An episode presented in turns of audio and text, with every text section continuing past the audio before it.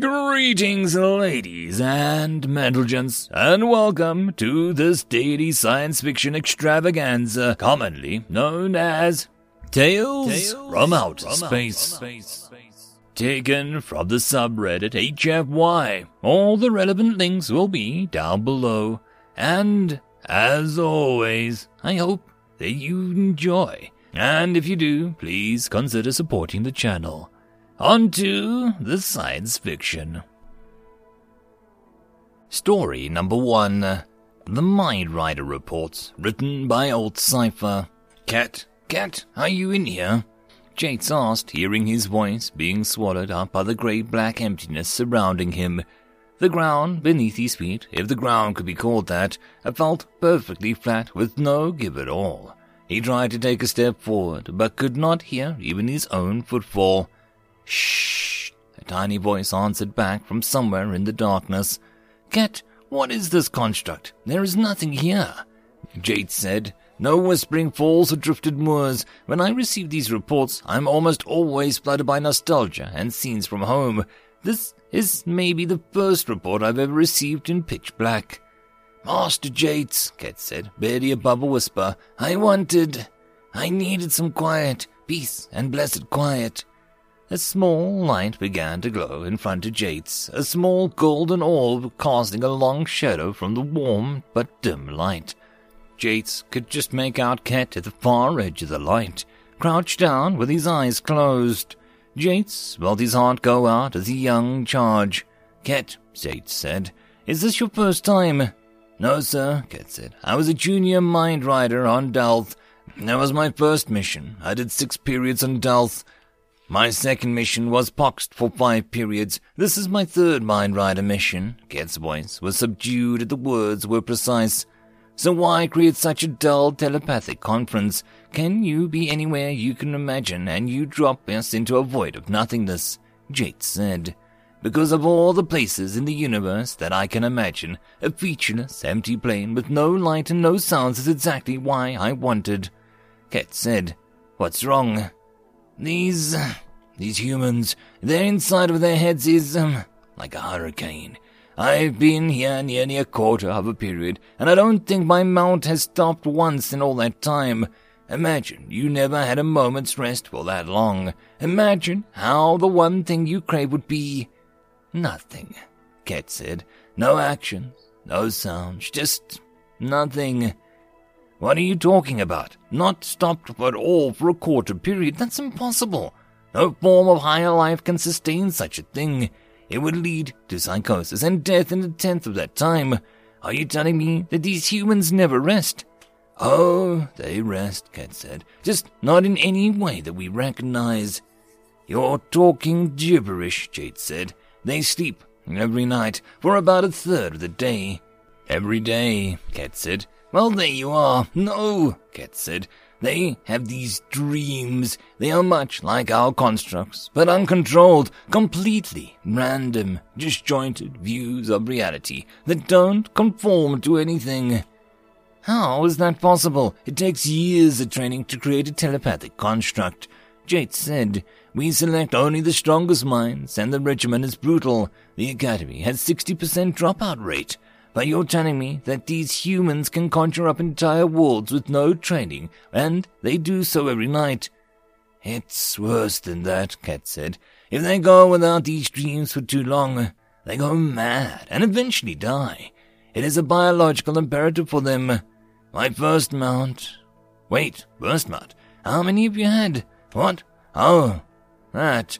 Um, I'm on my third mount. As I was saying, I tried to prevent my first mount from dreaming as I was being pressed too hard for too long. Within a matter of days of me blocking his dreams, my mount became erratic and unpredictable. The dreams no longer confined themselves to his resting periods. His mind would create whole scenarios from nothing, hallucinations that felt so very real. It was not long before his mind completely gave way and his heart ceased. My God, Jates said, losing a mount is a horrifying experience. I can only imagine what it was like suspecting that you had a hand in it. Yes, Ket said, horrifying. My second mount was not much better. This one. This one hurt me. I cannot explain it any more than I can explain the ends of the time, but it hurt me. My second mount, Deborah, she called herself, had been hurt somehow long ago, long before I came to her. I saw her talking to someone regularly about those dreams of hers. I came to understand that they were called night terrors by humans. As intense as their dreams are, these night terrors are something beyond imagining. Jates knelt down next to Ket's eyes, searching his face for any signs of hope. Ket stared at the floor, his mind detached from his environment. What did you see? What were these night terrors like? Jates asked. Fear, made real, Ket said, as if fear were a person or a thing that would hunt you and stalk you. Fear so real and so immediate that it struck at the core of your mind and refused to let go. I have never felt anything as strongly as I have felt Deborah's fear, and it wasn't a solitary experience either. Night after night after night, rest became all but impossible for her or me. We both knew what it would bring when the sun would slip below the horizon. I could feel her mind begin to rebel against sleeping, dreading what was to come. The worst part was that there was no escaping it. She could not run from her own mind. What did you do? Nothing. There was nothing I could do. Her mind was so warped and deformed from the terror that I was powerless. At first I thought to hold on for the mission, you understand, that I would be a solid agent and stay with my mount through the pain. That's what they teach us at the academy, isn't it? Stay with the mount. But I couldn't. I wasn't strong enough. After no more than a handful of rest periods, I was exhausted. I could not maintain the link, and so I abandoned my mount to save us both. Jates thought for the reprimand of his subordinate, but the pain evident on his face was worse than any punishment Jates could have ever handed down. My third mount, Ket said, was yet again something new. He did not suffer from the night terrors as Deborah, and I knew I must stay with him for as long as I was able. Taking a third mount before my first report was uh, embarrassing, to say the least. My mount called himself Paul. He was a fat man, as humans go, given to being quite, um, loud, boisterous. He was a man with what they call gluttony. Gluttony? Yes, Ket said. We have no word for it in our language, or really in any other language that I know. It is a uniquely human trait to the best of my knowledge, though other animals, lower life forms on their world occasionally suffer from it as well. The entire concept was so alien to me that I, uh, I believed I became enthralled by it for a time. You see, their senses are much different than our own. When they eat, they can consume well past the point of being satiated. Their bellies are full, their energy requirements are met. Yet, they continue to consume. What? Why would they do such a thing?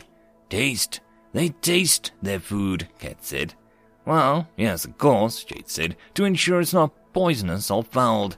But this is beyond that, Ket said. Certainly, if something tastes foul to them, they will spit it out but they seek out things which taste good to them. They spend much of their time and energy creating new tastes to share with each other. They speak about which foods are better than others. Some of them travel across the planet in search of new and better tastes. Paul, my mount, was that they call a glutton, even amongst such people. He stood out for how much he consumed and how much it meant to him. He would shovel food into his great mouth by the fistful, he would drink the most pungent things to wash it down.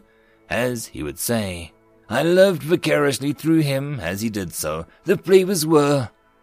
I cannot describe it. Our language has no concepts that match what my mouth showed me. Wine and soda and beer and juice, sometimes mixed together, sometimes not. What you're saying doesn't make sense, Jates said. A people seeking out food, sending so much resources for simple nutrition. It's ludicrous. Perhaps the first two mounts had disrupted your abilities, that they have confused you by the time you made your third mount. I suspected something like that, Ket said, but as I heard Paul talking to other humans, he did not seem so strange. Well, he was more attracted to food and drink than the others. It was a difference of a degree, not kind. People would ask his opinion on various foods and places to procure them. He was regarded as something of an expert in this. My mount was looked down on for his gluttony, but also oddly respected for his skills at finding new foods to taste. It was strange to disgust someone, but also have them respect you. Surely the previous two mounts colored your perceptions. Cheese. Uh, beg your pardon? Cheese, Ket said. It's one of the foods these humans make. The method for creating such a thing is ancient amongst their people. There are more types of cheese on earth than there are stars in the skies, it seems. The flavors can be strong or weak or bitter or creamy or tangy or smooth or edged. The texture can be hard or soft or runny or solid. And that's just one food. They have thousands, if not millions, of different types of food. These things you speak of are, um, are outrageous. An intelligent species which consumes far more than it needs and makes their food into some sort of, uh, of, uh, of debauchery. Unheard of. The death of your first mount undoubtedly drove you over the edge. We shall recall your psyche and allow you to rest you so obviously required. Jates said. No, Ket said. No? No, uh, no, don't call me just yet. This world, this earth, is loud and crowded and saps the will of any intelligent being. And there is something about this place, something uh, addictive, perhaps enthralling, certainly. There is too much here, though. The food is only part of it. Sights, sounds, smells. Do you know that they create rhythmic patterns of complex overlapping waveforms called music? It is much varied as their food, if not more so, and it is everywhere. Even when we are alone and disconnected from the rest of their species, humans will tap out a rhythm and hum a scrap of an old song. This earth sounds dangerous, Jates said. Far too dangerous to be allowed to develop, too chaotic and wild. Ket looked up, his eyes having lost focus and rolled around its room. It's, uh, it's not dangerous. It's not like anything else I've ever experienced. These humans stimulate their senses as often and as harshly as they can every chance they get. Their minds never stop whirling. They have no concept of mind riding, but they talk to each other. They do not know how to remote a psyche, but yet they still built a civilization. They understand little to nothing about their own inner workings, but they keep trying to make themselves better. We must not destroy them. We must allow them to continue to develop in their own way. Jates tapped a foot on the featureless plain below him. He stared at Ket for a moment before answering. What happens when they discover those things? What happens if, God forbid, they discover corporeal displacement, hmm? Do you want these human beings creating their cheese and music to your home, to your children? Of course not, Ket said. Then why take the risk? Why allow them to continue? Because they are so alien to us, Ket said. Because they are so strange. The universe has created such an odd species. What right do we have to interfere? We must preserve them, if no other reason than we don't understand them. We simply don't know what we'd be destroying. And you believe it is worth the risk to the present? I do, Ket said. They do present a risk to us, I'll grant you. But they also present opportunities. They present opportunities that we cannot even imagine.